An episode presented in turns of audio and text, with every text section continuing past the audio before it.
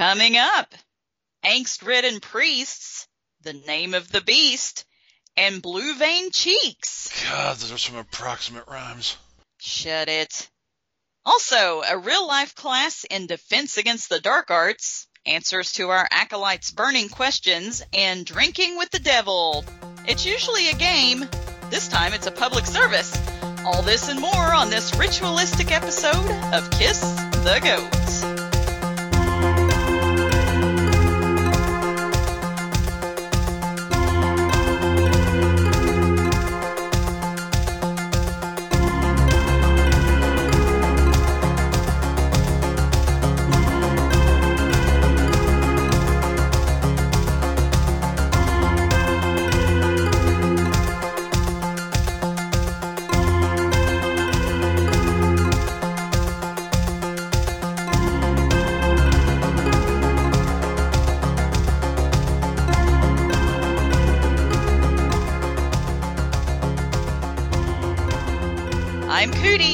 My name is X, and this is Kiss the Goat.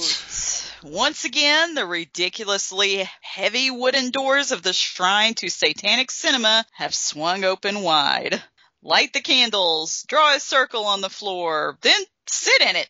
Choose your favorite salty snack and let the ritual begin. What if they prefer a sweet snack, like some candy or a cold tub of yogurt? Oh, I mean, that's acceptable. It's not perfect, but I'll allow it. I mean, I don't even like to eat during movies, really. People eat popcorn while the movie plays, and that's just so distracting. Like, all I can hear is the horrible crunching inside my head.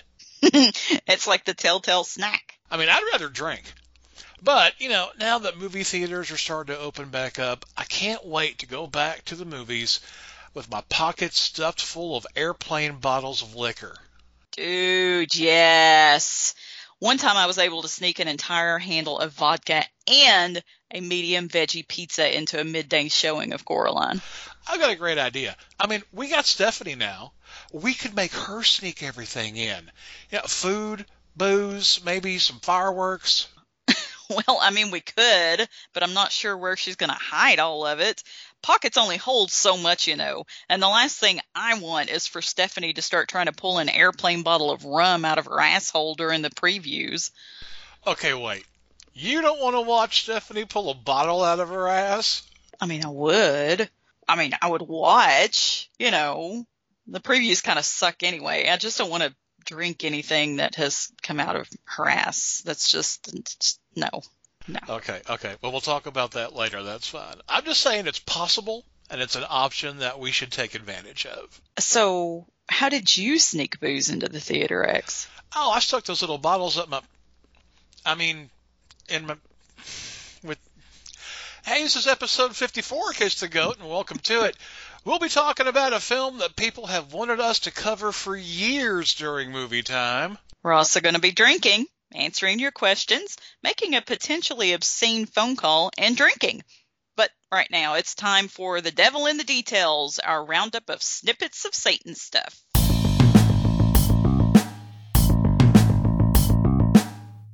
I feel like we've talked about this before on the show. I could be wrong. I went back through a few episodes that I've got on the hard drive. I didn't hear it.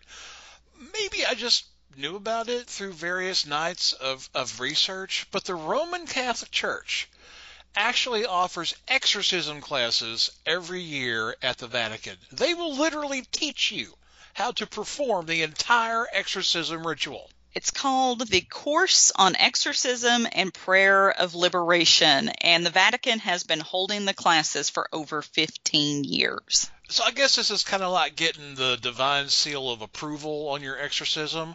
Like, yes. You may have had your own exorcism ritual that you and your grandma came up with one night during a CSI marathon, but is it really going to pass the critical eye of the clergy? So in 2019, the Catholics opened up the course to include members of other religions, Anglicans, Pentecostals, whoever, I guess. But you have to speak Italian. I mean, it's the fucking Vatican. They're not going to translate for you. They still hold masses in Latin, for crying out loud. It just fascinates me that, for one thing, this particular piece of religiosity is still alive. And one would think that with all the research into mental health issues, that people would lose interest in the idea that people are possessed by the devil, and that's why they do certain things. Well, but one of the great uses of Satan is that you can use him as the scapegoat for everything. Does your kid like rock and roll music? It's the devil. Has your husband suddenly shown an interest in wearing your panties? It's the devil. Has your daughter started wearing a wolf costume around the house and asked for a butt plug with a tail on it for her birthday? She must be possessed. It's like just normal shit that people do. But if it somehow falls outside of your religious or societal purview, or if it's something you just plain don't understand and are too much of a chicken shit to do your own fucking research and arm yourself with information, then why not haul them in for an exorcism? Cast the demon out! It'll make everything better. Now, this isn't necessarily Catholic exorcisms. I mean, I guess maybe some. You hear more about non-Catholic exorcisms gone wrong. Those are mostly conducted by people who are allegedly ministers of the Christian God, and they take things into their own hands and start doing homebrew exorcisms by themselves, and it seems like they'll do an exorcism on anybody. It's like a barbershop. Walk-ins welcome. Take a seat. Now, a lot of times, those exorcisms end horribly and tragically. This past March in Sri Lanka, 2 people were arrested after the subject of an exorcism died after the ritual. The mother of the exorcism victim believed that her daughter was possessed by a demon and took her to a local woman who had done exorcisms before. Now, according to the Associated Press, the first thing the exorcist did was pour oil on the girl. Then the exorcist began hitting the girl with a cane. So when the girl passed out from being constantly battered with a hunk of wood, she was taken to local medical facility, and she died as a result of her injuries.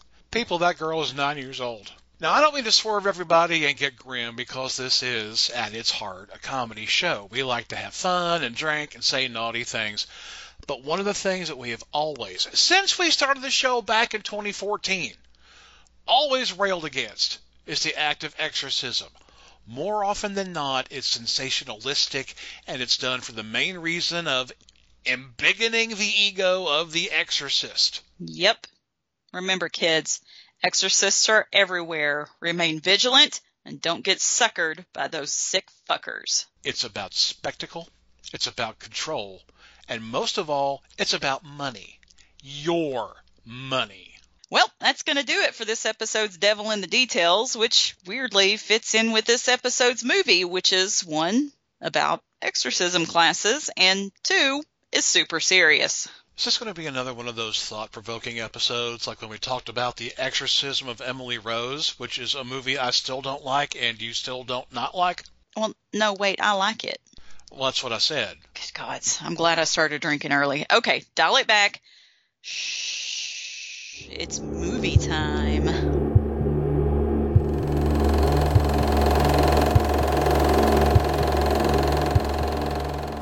This episode's movie is The Rite from 2011, an exorcism flick starring Sir Anthony Hopkins as the old priest and Colin O'Donoghue as the young priest. It also features Toby Jones as the short priest. He's like 5'5". Is that short? Honey, I am taller than Toby Jones. He's a great actor. He's a short man. Well, this movie is allegedly based on true events. The source material is a book by Matt Baglio, also called The Rite, based on his experiences in Rome, where he was sent to be trained as an exorcist. The Rite was produced by Bo Flynn and Trip Vinson, who also produced The Exorcism of Emily Rose. Ah. Since Emily Rose, Flynn has produced a bunch of movies for Dwayne Johnson, which automatically makes him one of my favorite people. The movie was directed by Mikael Hofstrom, and I'm probably butchering that name all to hell.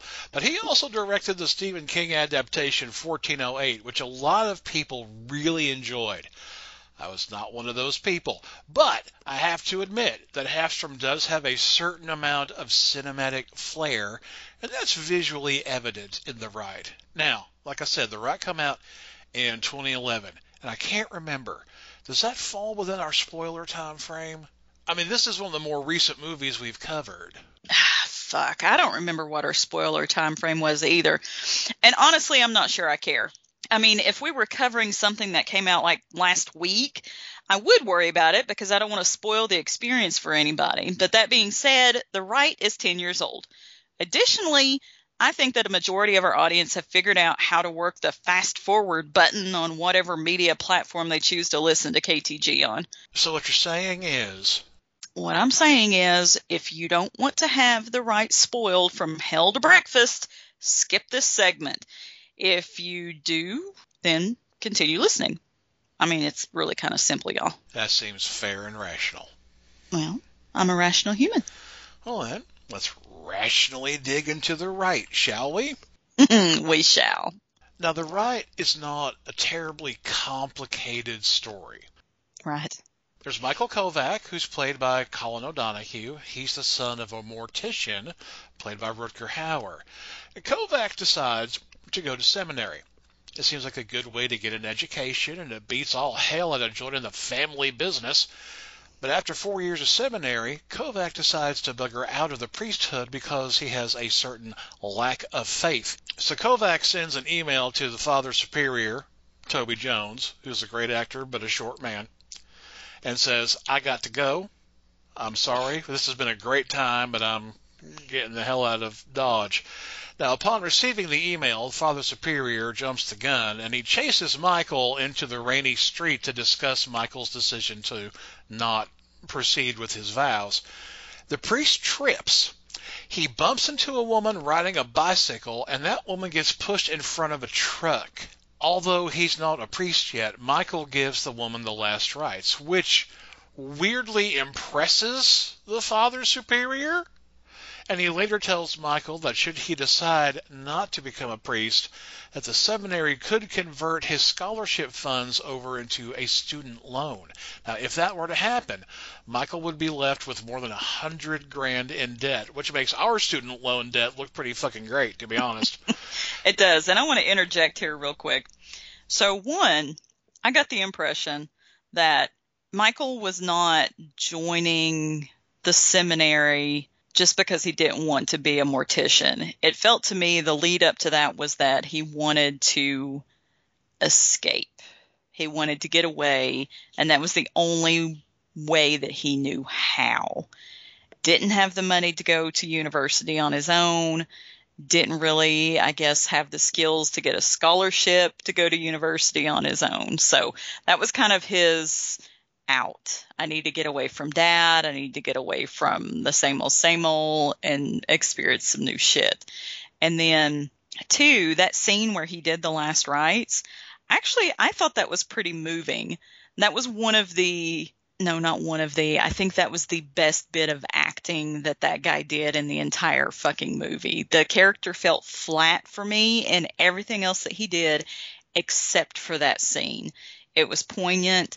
And it felt touching, and he actually conveyed to me that he was a character that had a heart. So that was kind of cool. Okay, now I'm not Catholic, and you know this, but I'm not even sure that what he told that woman was actually the last rites. Oh, well, I'm not either. I have no idea. I mean, but I think he was just winging that shit. It didn't sound like what Father Dyer said to Father Karras at the bottom of the steps. Yeah, you're right. It felt very unorthodox to me, too. But he sat there in the pouring rain holding her hand and saying words of comfort to her in her last moments. So that was pretty cool. Okay, I get that. But the third thing was that whole thing about, well, if you decide to leave, it felt like fucking blackmail. Like, okay, yeah, sure, you can bail now, but you're going to owe the church $100,000 fucking dollars, so. And we're going to constantly be trying to get in touch with you about your warranty for your vehicle. Yeah, exactly. So it's like, he almost didn't have a choice at that point, which is kind of shitty. But I think that's one of the points of the movie, too, is the conflict of predestination versus free will. Ugh. That old chestnut. God damn. So anyway, Father Superior suggests that Michael go to Rome to take a class on exorcism, which is being held at the Vatican. Now, if after that he decides not to be a priest, then so be it. But Father Superior's like, they've told me to watch out for people who might be great exorcists, and you seem to fill that bill after talking to that woman who was dying in the street. I'm not positive how those two things coalesce. It seems like a weird criteria. You'd think maybe, oh, he would be good for hospice work. Right? Or something. No, you're going to be an exorcist, kid. Yeah, this sounds great. This is your career path. Fucking Catholic Phoenix University bullshit. Anyway, Michael goes to Rome, and he's up there at the Vatican, and he's taken the classes, which he's late for the first one, but because of his willful clashes with the priest conducting the exorcism class, Michael is sent to meet one Father Lucas, who is a Welsh Jesuit played by Sir Anthony Hopkins. Now...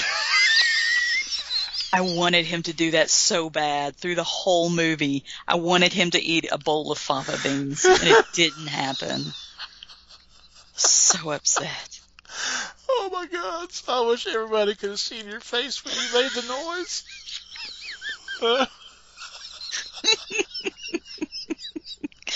No. I should have taken a fucking snapshot of that. That was great. Oh, my God. All right.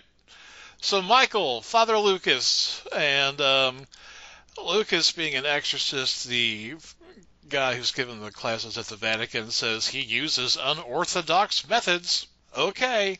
Well, Lucas is working with this pregnant 16-year-old girl named Rosaria, and she claims to be possessed. Now, Michael's not so sure, because it comes out that the girl was raped by her father, and Michael is convinced that that traumatic act is what's causing the girl to act as if she has the devil inside of her.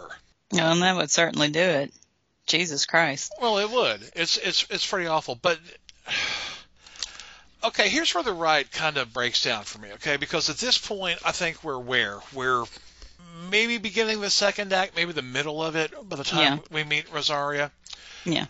So really the Rite breaks down into maybe three separate actual things that happen, okay? There's Michael going to Rome, Michael meets Father Lucas and Rosaria, and then in the third act, Father Lucas gets possessed. That's really all that happens in this fucking movie. Just as a side note, though, I'm wondering, does unorthodox mean constantly looking like he's left his wallet laying somewhere? Because that's what Anthony Hopkins looks like in portraying this character. Like, he's constantly stopping and looking around and, like, patting, like, if he had pockets, and then being like, okay, and then walking out the room. Oh, he's super twitchy. He's super twitchy during this entire movie, and it kind of freaks me out. Mm-hmm. So Michael deals with Father Lucas and Rosaria, who may or may not be possessed. Now, at one point, Rosaria starts talking in English and saying, you know, devil stuff. But the thing that's really interesting to me is she, during an exorcism session, she actually vomits 3 nails, which is obviously a crucifixion of Christ shout out. Yeah, and they were like the old-fashioned, like, square-type nails. Yeah, they were like 10-penny nails. They were really big, so that's interesting to me. But there's still the question of whether or not Rosaria was actually possessed, because every time Father Lucas says, nope, she's got the devil in her, Michael's like, well, no, here's another explanation as to why she's behaving this way. Yeah, he keeps trying to find the rational explanation, which, I mean, is good. You really kind of want that. You do. And long story short, they try to exorcise Rosaria like 4 times during the movie? I think so. 3 to 4 times, yeah. And Father Lucas is like, well, this could take months. And I'm like, how do you keep your fucking job? Yeah, it's just like weird short bursts of exorcism. If I told my boss, look, this spreadsheet is just possessed by the devil, but it's going to take months in order to obtain spiritual liberation for this Excel cell. Nobody else would buy that. You can't do that in the real world is my thing. Right. No, I agree. And it makes him seem rather inept. Inept and twitchy. Inept and twitchy. Yeah. But I honestly didn't really like his character until he got possessed. So the first indication that we have that the Padre is now possessed by a demon is he goes out wandering in nothing but his overcoat, right? Like you can see his He's wearing a hat. You could see his bare ass legs sticking out from under the coat, and you could see his bare ass chest from, you know, above the lapel. And he's in a park, and he's standing there mumbling something to himself. And he's like overlooking, I guess, like a. I think it's Vatican City. Oh, is it? I think he can see Vatican City from his vantage point. He's kind of like on a hill or a rise of some sort, and he's looking down at the Vatican City, mumbling to himself. And this little girl, about 5 or 6 years old, comes up and says, "Bless my dolly, Father. Father, bless my doll." Like she asks him like 3 times, and he stops and he looks down at her, and he straight up pimp slaps this little 5-year-old girl, just knocks her ass to the ground, and then just walks off. Got to keep your Jesus hand strong. Seriously.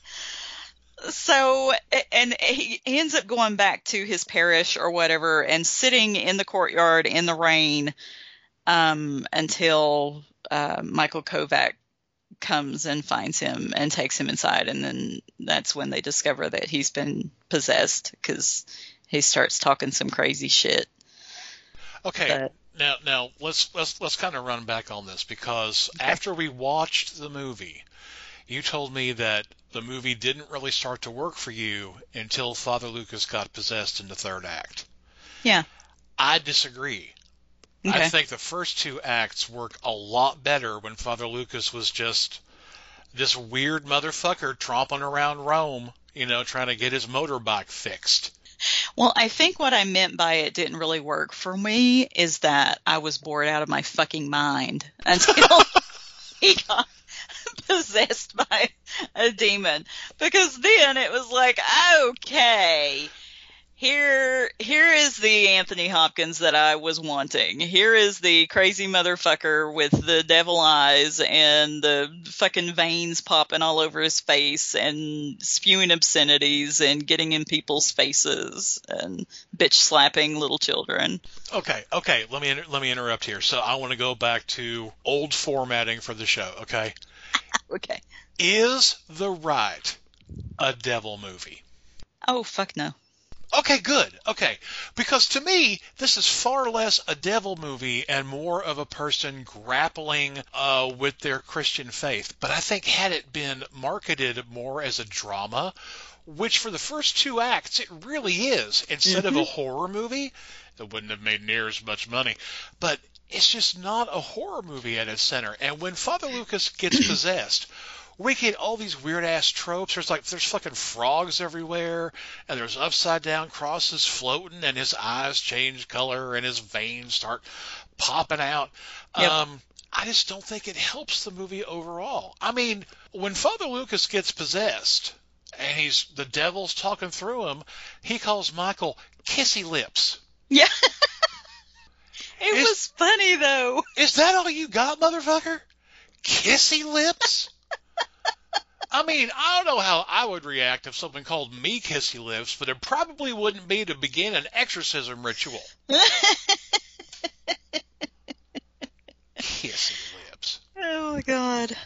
Okay, so the Italian girl who was carrying her father's baby and who was possessed, maybe or not, she dies, and the baby dies. So, you know, everybody kind of washes their hands of that shit, like, whoo, thank God we don't have to deal with that anymore. But it's after she dies in the movie that Father Lucas gets possessed. So my question is, why did Father Lucas get possessed?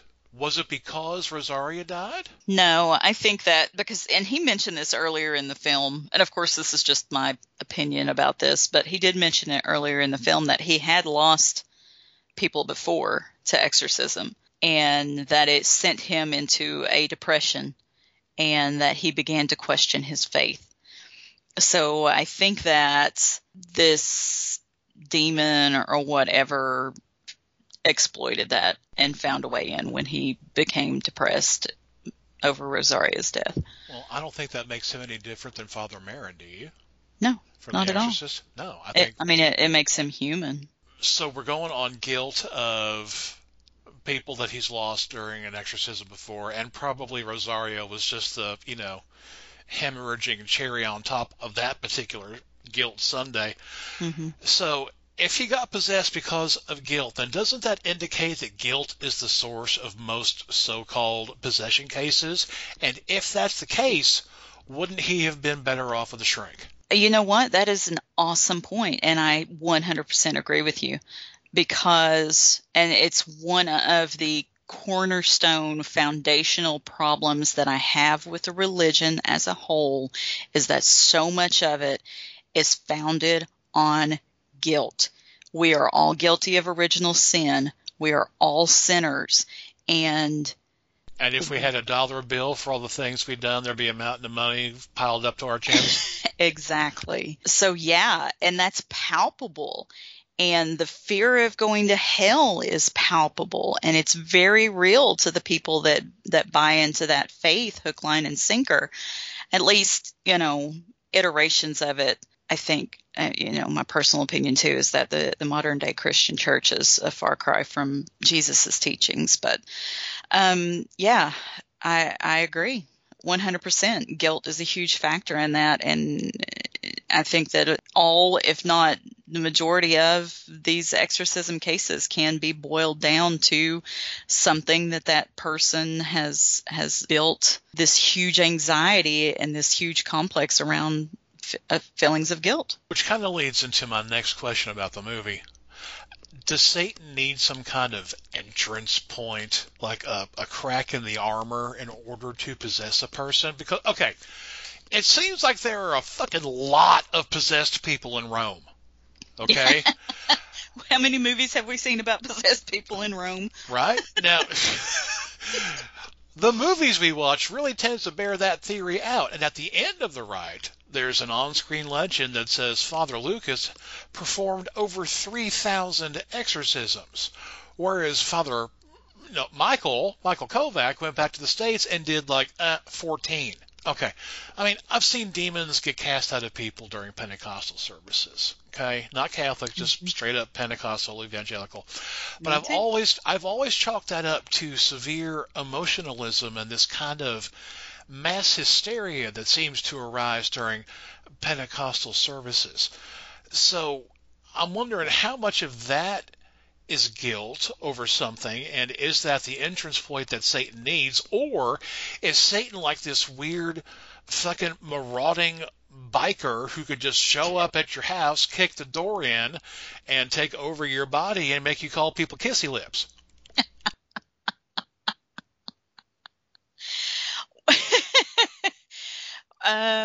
I don't know the answer to that. All I can say is that I just want your opinion. I'm not looking for and all I can speak from, obviously, is my own experience, and that was in a Pentecostal faith growing up. And I was taught that the devil is constant. The devil is there, and you have to exercise constant vigilance to keep him out. He's the pacing lion waiting to devour? Mm-hmm. Okay. Did you ever have demons cast out of you? Or you don't have to answer that question. But, I mean, during a Pentecostal service, because I did. If somebody was trying to do that, they did not verbalize it to me. So I don't know for a fact. No, that's fair. I mean, they came at me because, you know, I like to fuck. Oh. Yeah. And I'm glad they weren't successful in casting out. Yeah, now. But, yeah, I mean, it was like the demon of hypersexuality or something like that. And I've probably talked about this on the show before, but I used to have a pastor who broke down in front of a Sunday morning service because he liked to drink Coca-Cola. And he felt guilty about drinking a Coke. Wow. I mean, that's severe, y'all. That's just like, it's a soft drink. It's not like you were sucking down 5 bottles of J&B every day. It was a fucking Coke. What? I know. Now, at the end, after Michael does the exorcism on Father Lucas, and if I'm spoiling shit, what show are you listening to? Fuck you. At the end, Michael makes the decision that he believes in God because he believes in the devil. Mm-hmm. Now, my question about that is, are those two questions always reciprocal? Can you believe in God and not believe in the devil, or vice versa? That's an interesting question. I think that if you do believe in God but not the devil, then you can't truly call yourself a Christian. So being a Christian depends on believing in hell? It's in the Bible. That's fascinating. Yeah. I mean, they're flip sides of the same coin. Okay. No, that makes sense. I think that's a good answer. Why was the best part of the movie when Anthony Hopkins bitch slapped that kid down the fucking steps? It was really jarring after just the kind of subtle back and forth and just really kind of subdued psychological plays throughout the entire movie. All of a sudden, you've got this old fucking priest bitch slapping a kid. I mean, he didn't even react. He didn't even look at her. It's just like, no. Pap! I'm pretty sure he smiled as he was walking away too. I'm pretty sure. It's just like, la-da-da, I'm going for ice cream. La-la-la. All right, go back to the end of this, which, I don't know, maybe people should watch this, maybe they should, but after Father Lucas is exorcised, why does he treat it so casually? You know what I mean? It's like the demon gets cast out of him, and the next thing we see, he's like, oh, yeah, I like my bike. It was a really good bike. It brought me here, and I like bikes, and you're a decent person, and bicycles, and, well, have fun, goodbye. I mean, he didn't say thank you. He didn't say, let me pour you up some, fucking coffee. Nothing. He was just like, yep. That's how you go. Like, he treated it almost like routine, like he just took a shit. That's what I started to say. Maybe it wasn't the first time he had been possessed. Oh, you think? You think maybe this had happened to him before? That could be a fun prequel. It could be.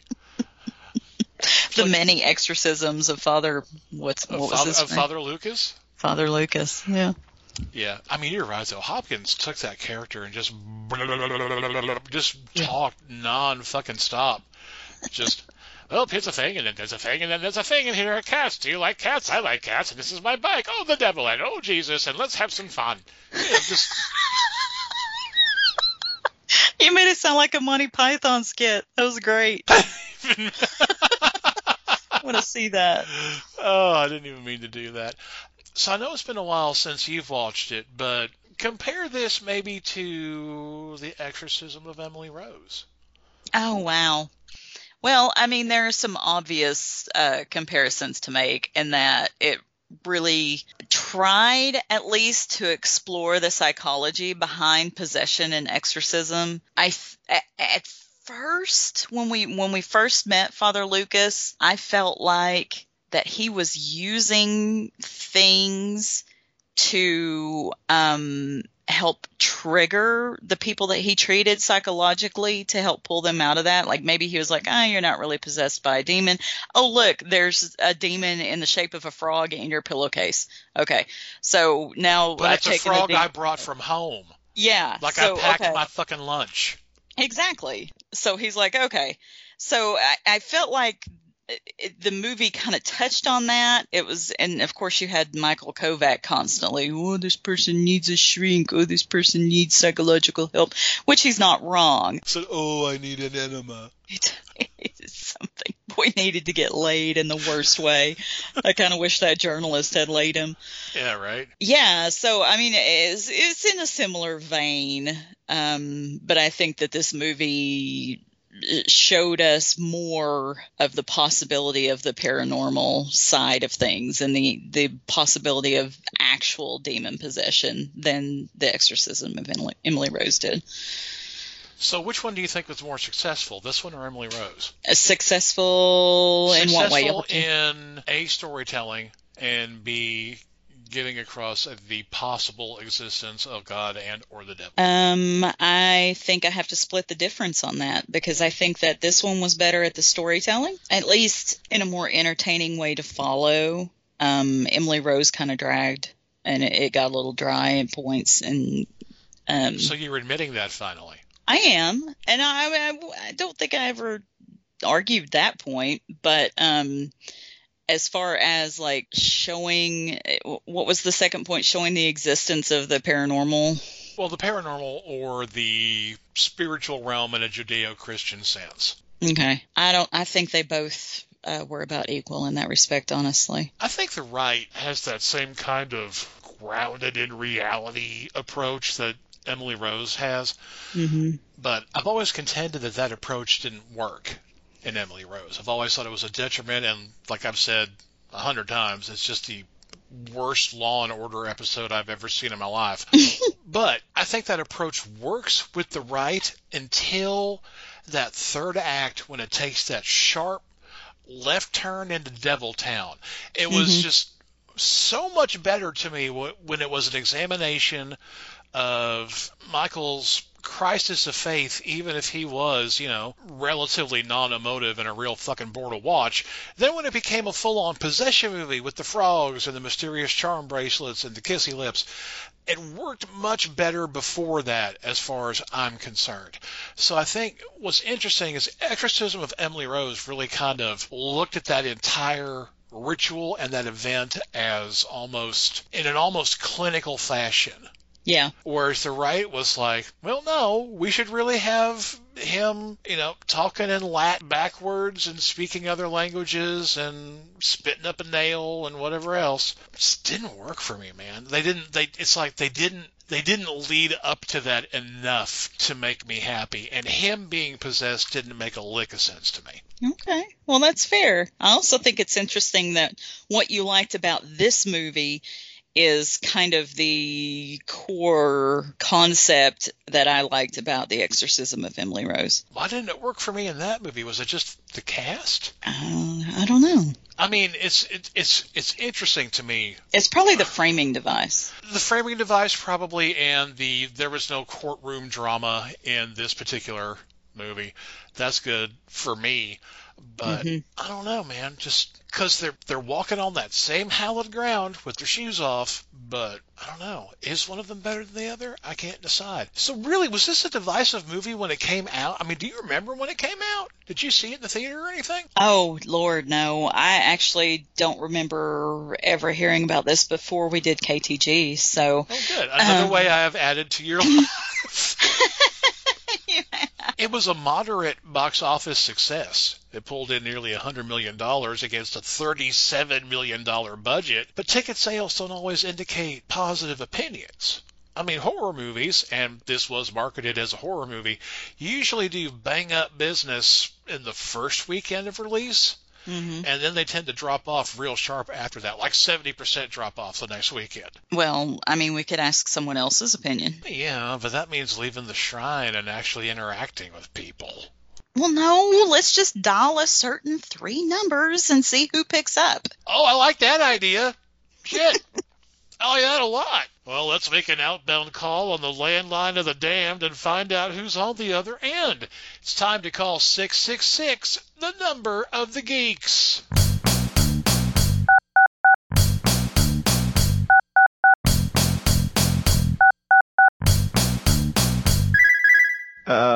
Hello? Oh, good! It's you!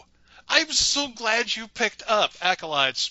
This human is the host of Hello, This is the Doomed Show, which you can hear on the Legion Podcast Network. He is an author, a dilettante, and a gadabout. It's Richard Glenn Schmidt. Welcome to Kiss the Goat. Thanks for having me, but just to correct you, I am not a debutante. I didn't say debutante. I said dilettante, which I think has something to do with pickles. Yes, I do enjoy a fresh pickle. But no, I'm really glad to be here. Thank you so much. You're welcome. Now, before we jump into the demonic goodness or madness of the Rite, I need to give a little glimpse behind the scenes to our listeners out there, see how the sausage is made. Now, Cootie and I often get a little bit tipsy and record our portion of the show in one sitting. Now, because of scheduling conflicts, we often record this segment a few days after, and then I go back and I fix it in post. I just edit everything together like a professional, so it sounds seamless and beautiful as you're used to. Now, after I confirmed with Richard that we would record tonight, this is Wednesday, I had to take Cootie to the dentist for an unscheduled procedure. Now, because of the swelling and the pain and whatnot, she's not going to be on this segment. However, she's here, and she's right behind me, and I figured that if I say anything that she disagrees with, that she could just chuck a house shoe at me or something like that. So anyway, that's what's happening. So Richard, hello. You know more about Italian cinema, particularly Gialli, than any other human being that I know. So, you know, instead of calling you for one of our last two episodes, which were actually Italian movies, because why would I do anything sensible or rational? I have brought you onto an episode about an American movie that takes place largely in Rome. So, in general, please tell us, what did you think about The Rite? Well, I'm not going to say I didn't like it, but not turning it off after about 40 minutes was difficult. I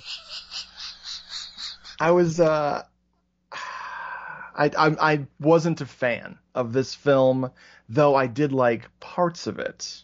There are parts of it that I'm really into. The end credits were particularly fun. I like the setting. I love the cinematography, and the dude who directed it, I think, did a good job.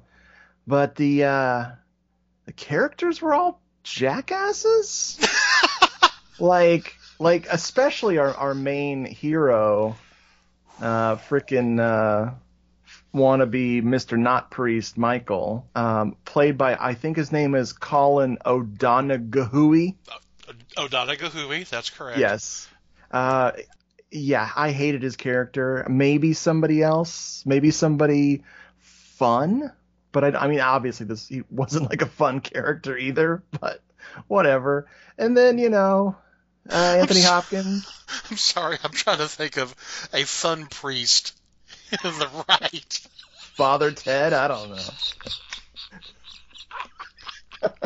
Anthony Hopkins, he gets to do Satanic Hannibal Lecter. So when he gets a little wound up, I was taken out of the movie because, I mean, obviously Anthony Hopkins is amazing. And he is clearly sort of committed to doing this movie somewhat. I like the lady, Alice Braga, who looks like Jennifer Connelly. Not Jennifer Connelly. I wish she looked like Jennifer Connelly.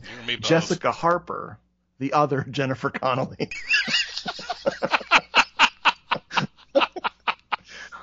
And, of course, one of my man crushes is in this, frickin' Syrian Hines. He plays I thought he was the Pope, but I don't know the church so good. He may as well be the Pope. Wasn't he like Father Xavier? Was that yes. His name? The guy who ran the exorcism classes? And the school for gifted mutants, yes, as well. Right. And frickin' Toby Jones is in it. Frickin' Rutger Hauer's in it. I mean, come on. The cast is great. I just wish they were in a movie that wasn't so predictable. Woo! Yeah. Dude, what if the Exorcist, what if he gets possessed? What? That'd be fucked up, brother. What if they just start spitting out nails, bruh? Like crucifixion nails? Like with the square heads, bruh. Look, I've watched enough Josh Gates. I know that shit can happen, dude. The fucking Amish crucified Jesus. Don't they got the square nails? And they built a barn. Don't waste the wood. God hates that. So why are Italian possession movies just so banana pants crazy? Oh, man.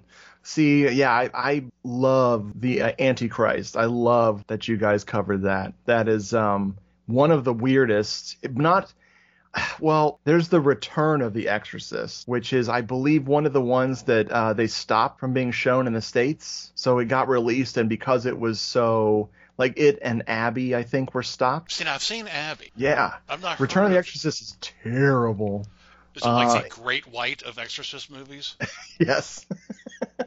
And there's the Eerie Midnight Horror Show is another Italian one. I forget what that one's actually called. They wanted to capitalize on the Rocky Horror Picture Show. Which, in retrospect at the time, was probably not the best idea. Right. Oh, this is just called...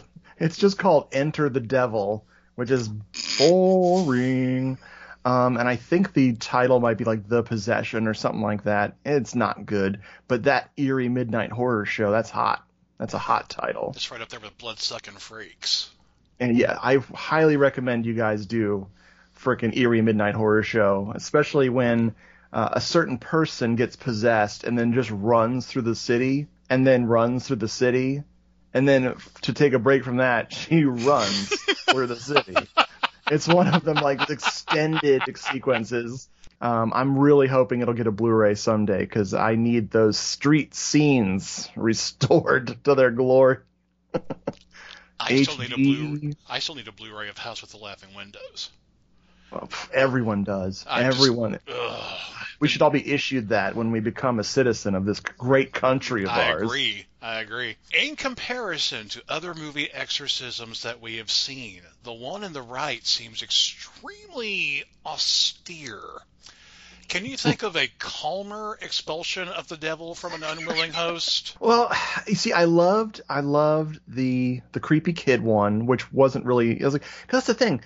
This is treating exorcism like the slow process that it's supposed to be. Like, it's supposed to take weeks to or months to get somebody to be not exorcised. But these people are living their lives, and so the process really does take years. Like, Anthony Hopkins' character seems to be stringing them along. I don't know why it takes so long. So it sets up that, oh, these are just like little therapy sessions. But then we immediately get the pregnant girl who goes completely bananas, which I think is the best stuff in the movie. Like, I was really not happy when that storyline ended. I'm like, oh no, I liked her, and I liked the kid, the creepy kid that needed to be exorcised as well. But yeah, this was very, very mannered, or just polite exorcism. Yes.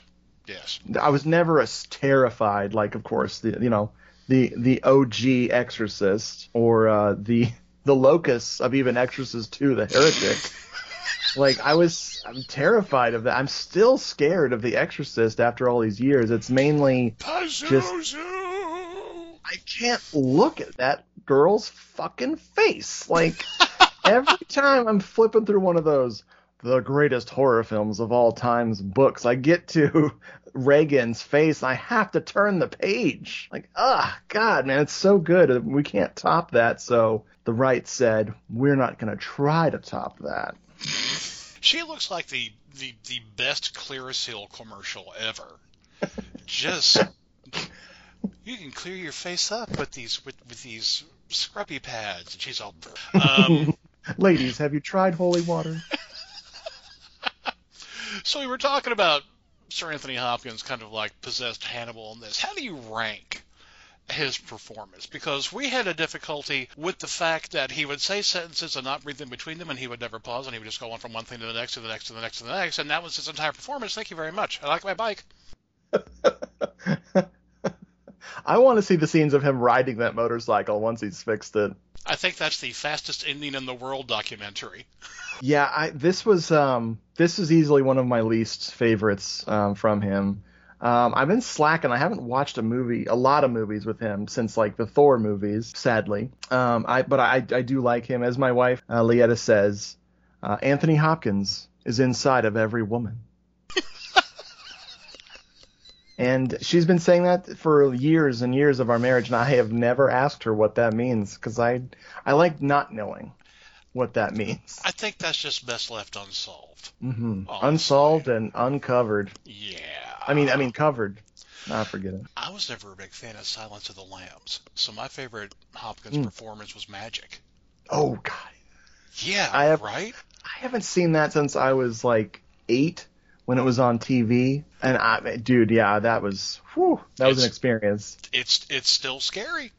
Nice. It really is. What did this movie need, and why was it the ghost of Alita Vallee? Yes. She was all booked up for a ghost Italian horror convention. I guess it needed a creepier tone. The stuff with Michael's father, with Rutger Hauer, and the stuff with the his profession before joining the priesthood, which was an embalmer in their sweet family mortuary that they had. The stuff with his dad. painting the fingernails on the corpse when he's a child. And I knew immediately, oh, it's his mom. His mom was a corpse once, which makes him a corpse baby, which is fine. But I think it needed a either more scares, or it needed wasn't scary enough. It didn't tickle my fancy. Damn. It needed some more atmosphere, and because they had a lot of atmosphere, but then it just needed to get some smoke machines and that shit. I don't know, creepy lighting. Right? What was it missing? I don't. It's interesting to me because the director, Mikael Hofstrom, had done 1408, that Stephen King adaptation, which was essentially a bottle story. Most of it takes place in one room. And, I mean, I'm not a fan of the movie, but there were more scares in that one room than there were that he could find in the entire city of Rome. And he went with the jump scares with this one, and they were pitiful jump scares. I'm not a big jump scare guy, but I will give a movie credit if it gets me. Like, if I get, like, really, I will just own up to it and be like, yes, that scared a little pee-pee out. I'm not ashamed. That got me. Right. These scares always involve someone getting choked suddenly. I'm like, oh, wow. Can you imagine? These aren't really jump scares. They're more like hiccup scares. Hop scares. Yeah, hop scares, and that's it. Was the best part of this movie the scene where Anthony Hopkins bitch slapped the 5-year-old?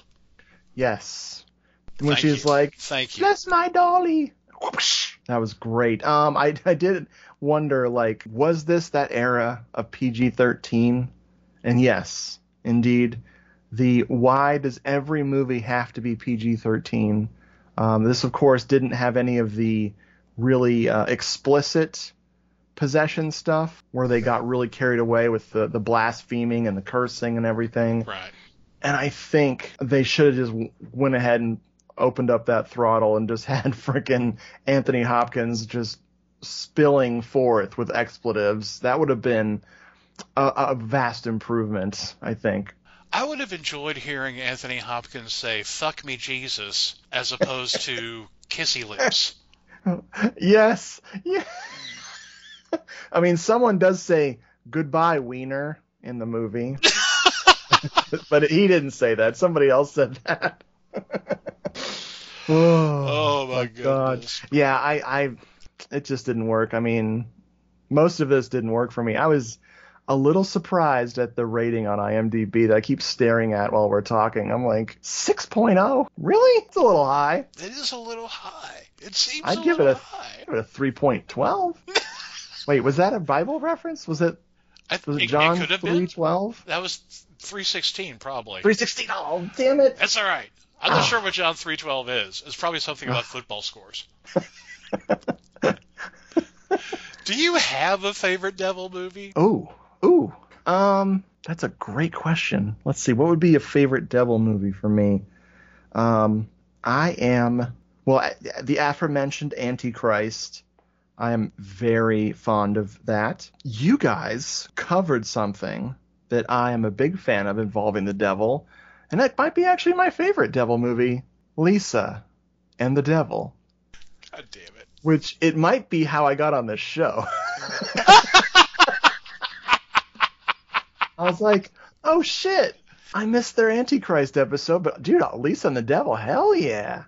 Started listening to it, getting into the groove, and then I was like, oh, shit, these guys hated it. I was like, joke's on me, Mr. Schmidt.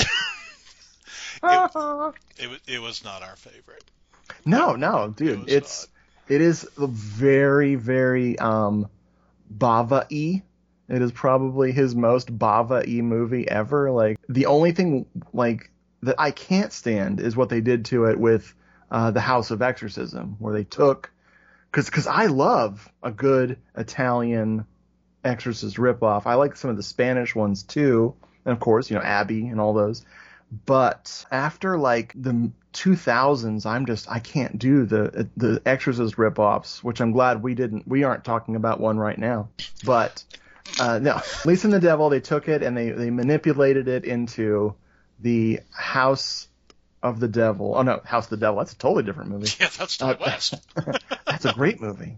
The House of Exorcism, and I tried multiple times to sit through it, but my love for Lisa and the Devil does not include a version where Bava, in order to even get it released properly, had to film some extra exorcism scenes. And they keep too much of the Lisa and the Devil stuff, so you still have them going to the house. You still have them sitting around the dinner table having obtuse conversations. And then they cut to Alan Alda's father. Yeah, Robert Alda. Giving this piss poor, I don't want to be here either performance of him giving exorcism. It's a train wreck, and I can't stand it. Yeah. But yes, Lisa and the Devil is way up there. The one I accidentally mentioned, House of the Devil, is amazing. Yeah, that's an extremely good movie. That's a Brad favorite. A Doomed Show Brad is a big fan of that. He has the poster and the videotape and probably a beautiful chest tattoo, I hope. I mean, I've never seen. We're shirts on for that show, not like tonight. Yeah, exactly. Where I'm Starkers. Wow. Where you can see my beautiful Tom Noonan chest piece right here. Oh, yes. Yeah. But that's Last Action Hero, Tom Noonan. It doesn't really count. That's the only one that counts. What are you talking about? In a Gotta Da Vida, honey. Do you have any last rites? Let's see. I do have some notes. Notes are good. I said, this movie ruined the word right for me. You know, the right, right? Right. It needed some right aid. Not wrong aid. Not that again. Exactly. I like Michael's disdain for video games.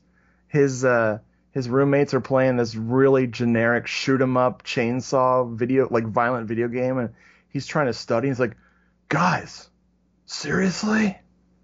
And they have to shut the door, and it gets instantly silent in his room, like he's in a freaking like that chamber where you go insane. Chamber. Yes. Suddenly he can hear his heartbeat. This is insane. Let's see. The thing I thought this was fucking science fiction, dude. The church, like Toby Jones is this priest. He uses guilt to keep Michael in the church. Isn't that like, weird? Dude, this can't be real. Why would religious people use guilt to do anything? I wrote in regards to Michael's character, I wrote, I love this dude's I gotta stick up my ass attitude. Yeah, he's just a Lego figure come to some sort of half-life. I'm sure he's a very nice gentleman. Oh, I have no doubt. But yes. He's he just also not, has no not emotion. Priest. Yeah, he has no emotion and very little I lost the word. He doesn't put a lot of emphasis on words when he speaks. He's monotone. Yes, that's what you want from your guy carrying the movie next to Anthony Hopkins. Right? Shit. But yeah, I guess my big thing was it just got super predictable as soon as it was time for the big climax of the movie where he was going to get the devil out of frickin' Anthony Hopkins, much like people try to exorcise him out of every woman, but they fail. But it just hit all these notes that I saw coming, and I did not enjoy that. But I watch a lot of slasher movies, so who the hell am I to talk? Like, I watch nothing but formulaic shit all the time anyway, so not really a true criticism from me. I think I would have enjoyed the ending of the film better if Anthony Hopkins' character had just decided, you know what, I really enjoy being possessed. And then we could have had like a weird kind of spiritual sequel to The Devil, a Daughter, where the nun is just like, nope, devil baby, fuck yes, let's do this. Could have been a sequel, could have been a road movie, like him just running around slapping kids. Just following Raffi around on tour. Oh my god! I don't know what made me think of it. It just popped into my head. Have you ever seen the ABBA movie from like '74? Yeah, like '76, '77. It's the one where this it's an Australian film, and the big thing is that ABBA's going to play in Australia, And the conceit, or is that the word I'm looking for, is that an Australian reporter for this tiny little radio station is trying to get an exclusive interview with ABBA, so he's running around trying to get backstage at all of their Australian dates. And it's just a concert film with these little comic interludes with this frickin' dude. For some reason, you talk about him following Raffi around. Made me think of that. Is it Barry Humphries? Please tell me it's Barry Humphries in the ABBA movie. I don't know. I can find out. It's just called ABBA the Movie. Oh, my God. I remember newspaper ads for that, Richard, that I never did because, you know. Yeah, why? Why would you watch it? Why would I do that? It was someone named Robert Hughes. So you could say it's Robert Humphries. Okay, let's just go with that then. It was just Dame Edna following ABBA around. That seems great to me. Oh, man.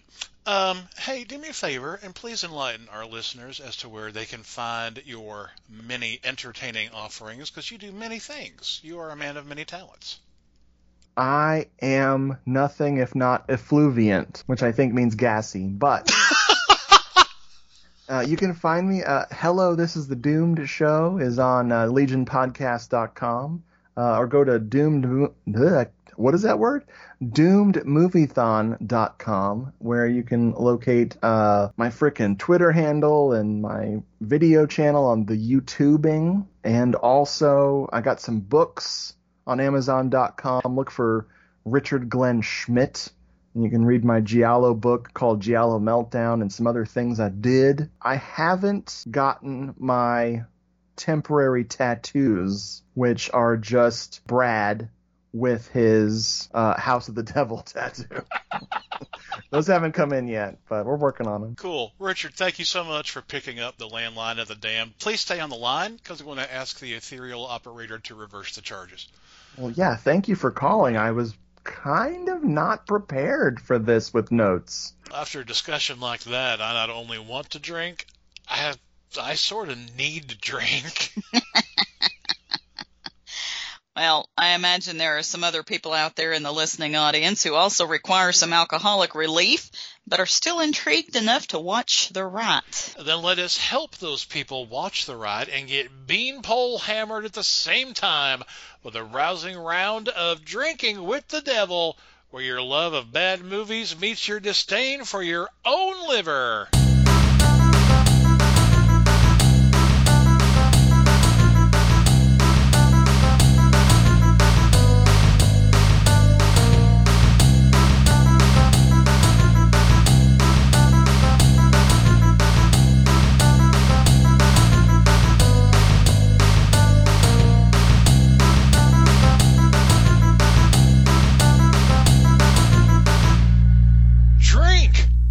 Every time Michael chooses not to show emotion. That's funny. Drink every time Michael mentioned he doesn't know what he believes. That's a lot. Drink every time entire scenes are in Italian. Oh, Jesus. No way, because I have to say, the first time we tried to watch this movie, we saw a version that didn't have fucking subtitles, and we were like, I don't know what the fuck's going on. They've been talking in Italian for I don't speak Italian. They've been doing this for 10 fucking minutes. So, yeah, do that. Just drink. Drink every time Anthony Hopkins looks like he's lost his wallet.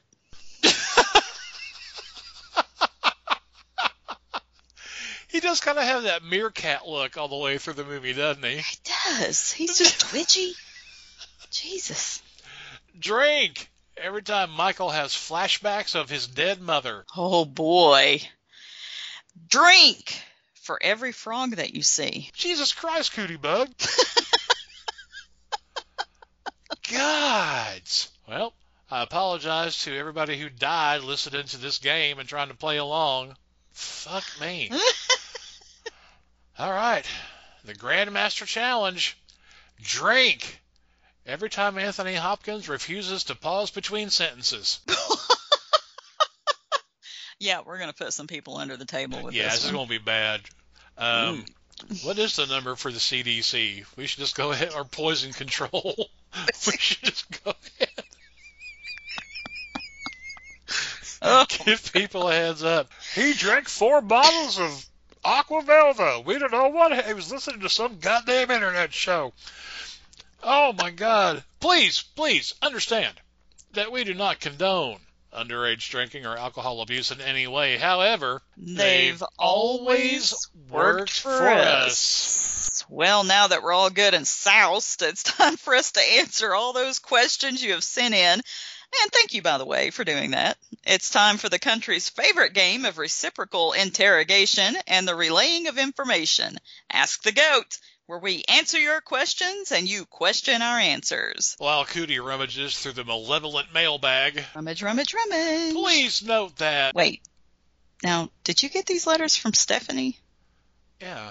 I mean, one of her chores is to fill the malevolent mailbag.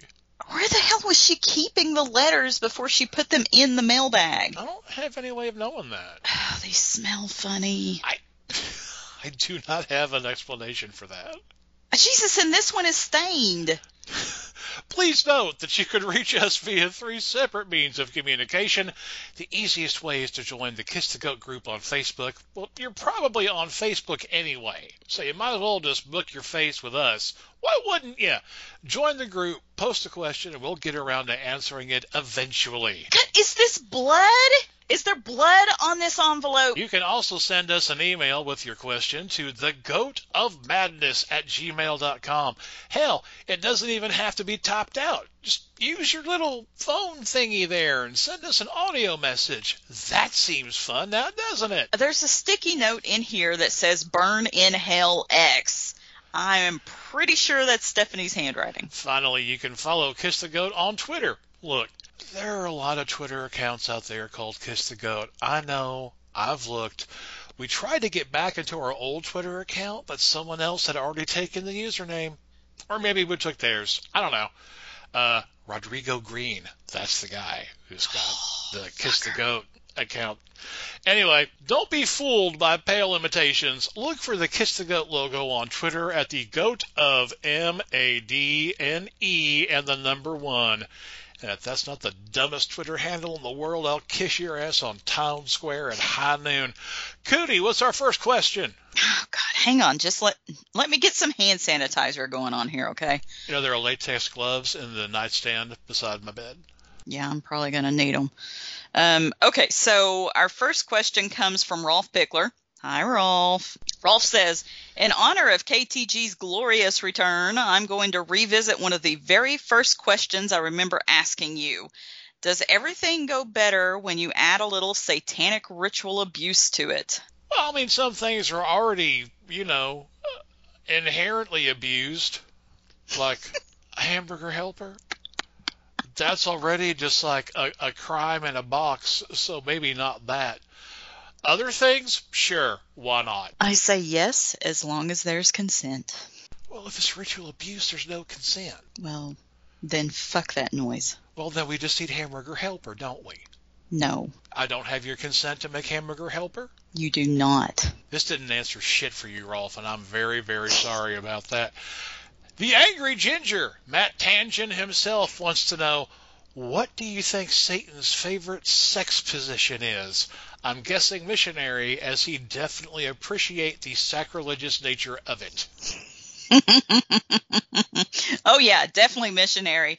I think he'd also get a kick out of reverse cowgirl just because of the implied sort of bestiality there. I sort of think that he would like doggy style just because, if anything, the devil likes to do it backwards. Bandingo. Well, let's get into a double shot of questions from Chris Mounts. Hi, Chris. First thing Chris wants to know is, Twin Temple, great satanic doo-wop band or greatest satanic doo-wop band? Now, you knew about Twin Temple before I did. Fucking love Twin Temple.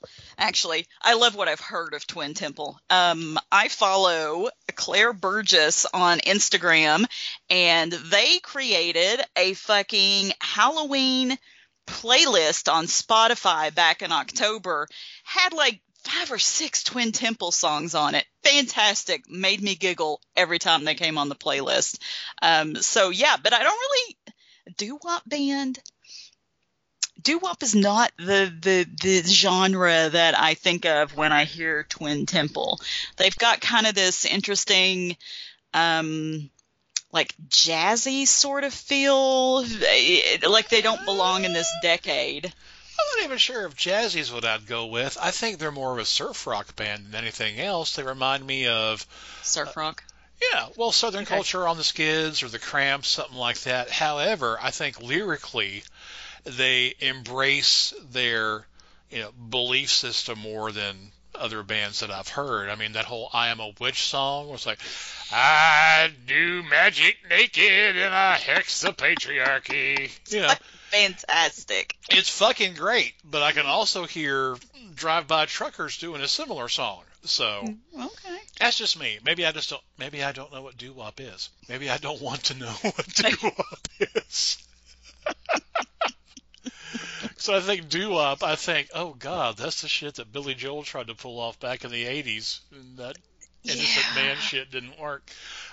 Chris, the second question is, which is greater, the Church of Satan or the Satanic Temple? Does this fall to me to answer? Well, if you have an answer, otherwise I can jump in on this. I confess ignorance, Chris, and shame on your high priestess for this. But I don't know. As far as I know, the Church of Satan is the kind of group that I know of that's been kind of active or at least outspoken politically as far as like human rights. Am I correct in that, X? No, that's the Satanic Temple.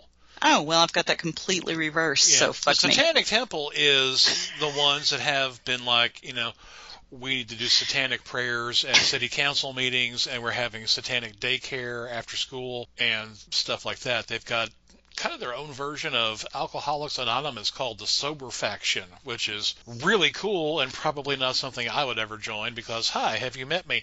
But the Church of Satan is more like 70s Anton LaVey, I've got a pet tiger and a stripper in the basement sort of thing. So I think... Well, I'm sure that has its merits, too. I'm sure it does. I hope the tiger's named Kissy Lips. So I think right now the Satanic Temple is greater in their outreach and in their impact on social media and politics on a smaller town level, I reckon, or maybe a, you know, medium market like Detroit. Whereas the Church of Satan, I think, is what most people think of when they think of the Satanic Panic, or that one time that I'm going to get his last name wrong. Aguilar? Michael from the Temple of Set. He was on Phil Donahue one time, and he looked like Spock's dad talking about you know, how their belief system works.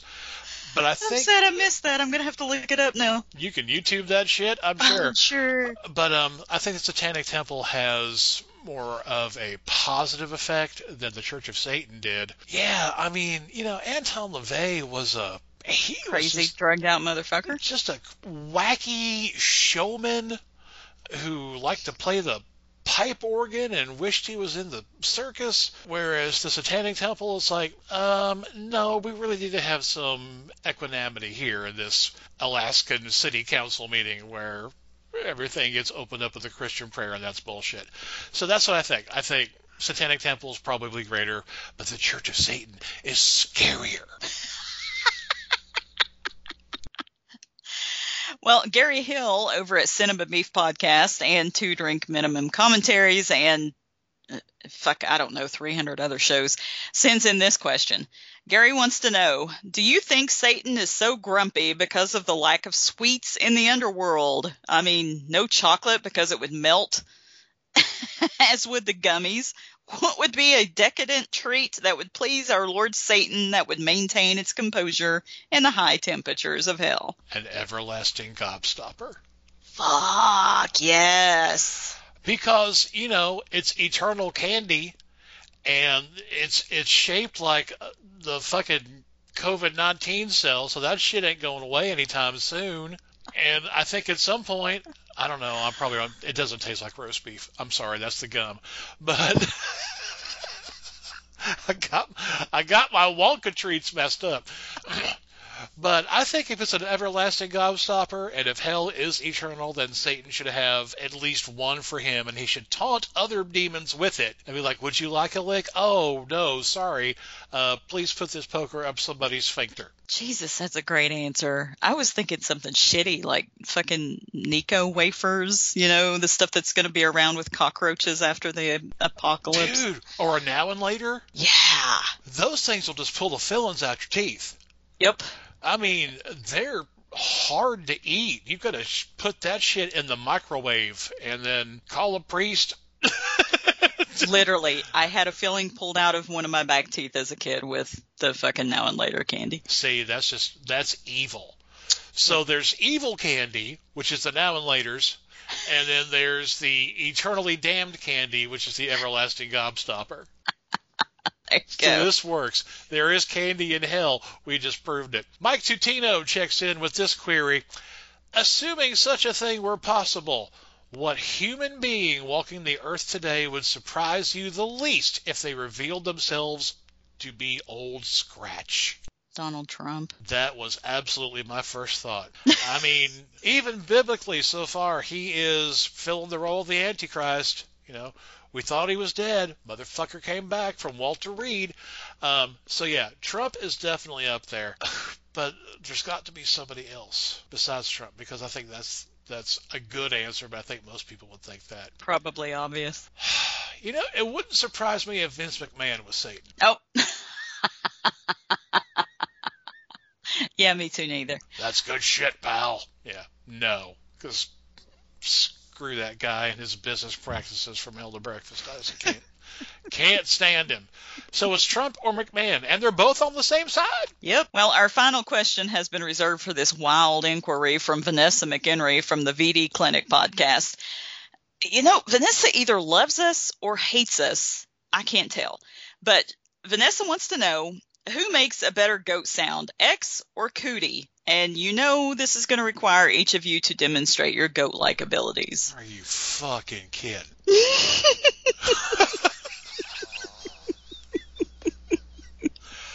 Oh, my gods. All right. Have you another drink? Yeah, I'm going to. I'm going to need it before I start doing goat noises. All right. I don't know how to do this. I don't know. Okay.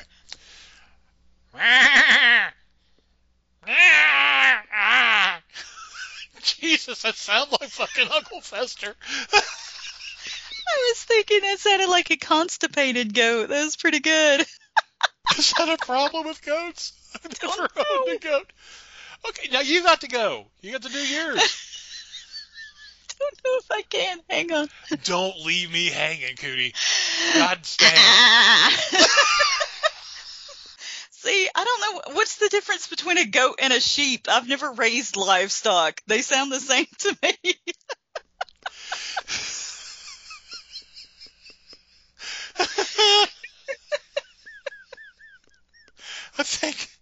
I think sheep are more nervous.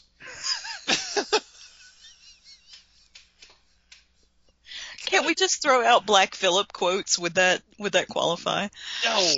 No, that's not the. I mean, that's a goat sentence, not a goat noise. You've got to be like, nah. Jesus gods! I sound like Trigger when he was being stuffed. You sound like me when I'm being stuffed. And with that, this episode of Kiss the Goat's just about finished. However, let me encourage all of you listening to become a Legionnaire. Now, what we mean by that is that you should subscribe to the Legion Podcast's YouTube channel. Not only will you get some fine programming from other shows on the Legion Podcast Network, you'll also get access to some live videos where some of your favorite Legion podcast content providers talk about movies and whatever else organically evolves from their twisted minds. And there are even more shows to listen to when you join the Legion Podcast Patreon. Exclusive material that may never see the light of day publicly. Early show releases. Maybe somebody will take off their shirt.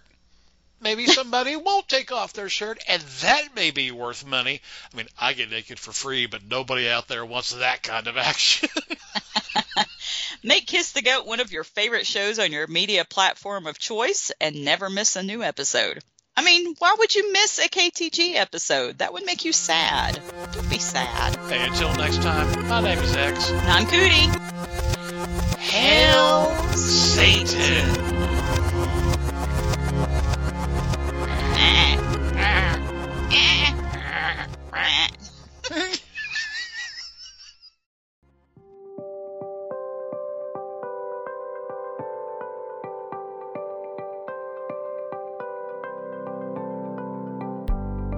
The last thing I want is for Stephanie to start trying to put an airplane bottle of rum out. Try that again. It's an overwhelming image, I know. Can I go pee before we start this next bit? Schmexy. I mean, there's yammering. We're podcasting. It's all about yammering, as far as I'm concerned. It's all words, right? So, in comparison to other movie exorcisms, I can't say the word. I may have undercut you a little bit. If anything, I'm underhung. I don't have a word for that. And are you talking on mute on purpose? No, I'm just doing hand motions. Bless you. You're on mute. Fuck goddamn shit. All right, 3, 2. Hell, it doesn't even have to be that. I'm just not saying words. Hold on. Jesus. Worse than fucking Anthony Hopkins over here. You'll also get access to some live videos where some of your favorite Legion podcast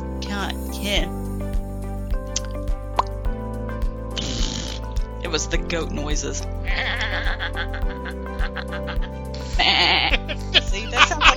sounds like a sheep.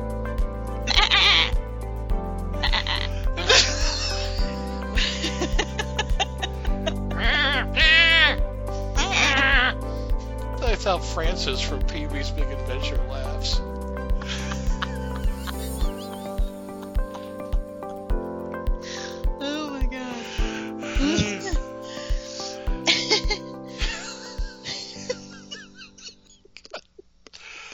Oh, fuck, Vanessa. That one hurt. Yep. That was something special.